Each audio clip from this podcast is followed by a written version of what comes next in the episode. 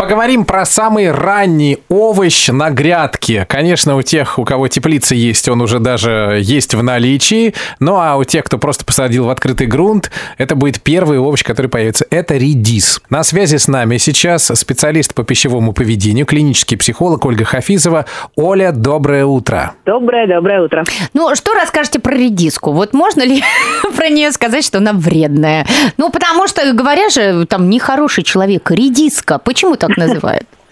Ну, я думаю, потому что не самый сладкий овощ все-таки. Вообще, редиска, как и любая еда, она может приносить пользу, может приносить вред, да, все дело все-таки в количестве. С одной стороны, овощ очень хороший, у него достаточно большое количество витамина С. Съедая около 100 грамм редиски, вы покрываете суточную потребность витамина С где-то до 40%, а, что очень хорошо для наших сосудов, они укрепляются, что очень хорошо для наших клеток, потому что повреждения, которые нездоровым образом жизни мы себе наносим, они нивелируются, поэтому редиска здесь, конечно, а, такая классная штука. Можно ли его на голодный желудок? А, ну, можно, но у вас будет такой метеоризм, такое вздутие животика, что вам это точно не понравится.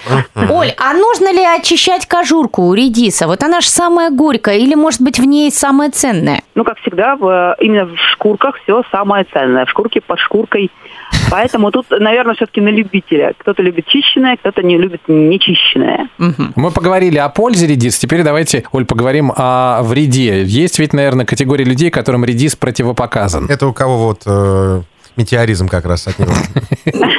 Ну, а, нельзя ни в коем случае, конечно, при обострении желудочно-кишечных заболеваний, ни в коем случае ни на голодный, ни на сытый желудок.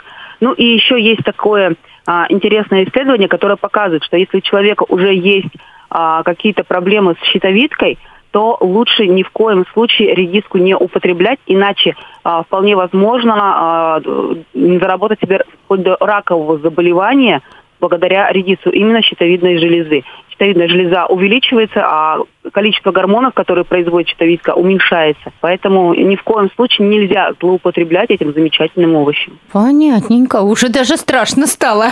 Надо проверить Ну, щитовидку. то есть очень аккуратно, едим по 100 грамм и все, не больше. Но, с другой стороны, там содержится ряд различных элементов, которые могут уменьшить деление раковых клеток. То есть нельзя рак вылечить редиской, но другие виды рака как раз можно а, затормозить при помощи редиски. Отличный, полезный овощ. Редис мы сегодня обсуждали с другом нашего радиосериала Чак-Чак Норрис, клиническим психологом и специалистом по пищевому поведению Ольгой Хафизовой. Оля, спасибо тебе большое. Не будь редиской. Не буду. До свидания. Всего доброго.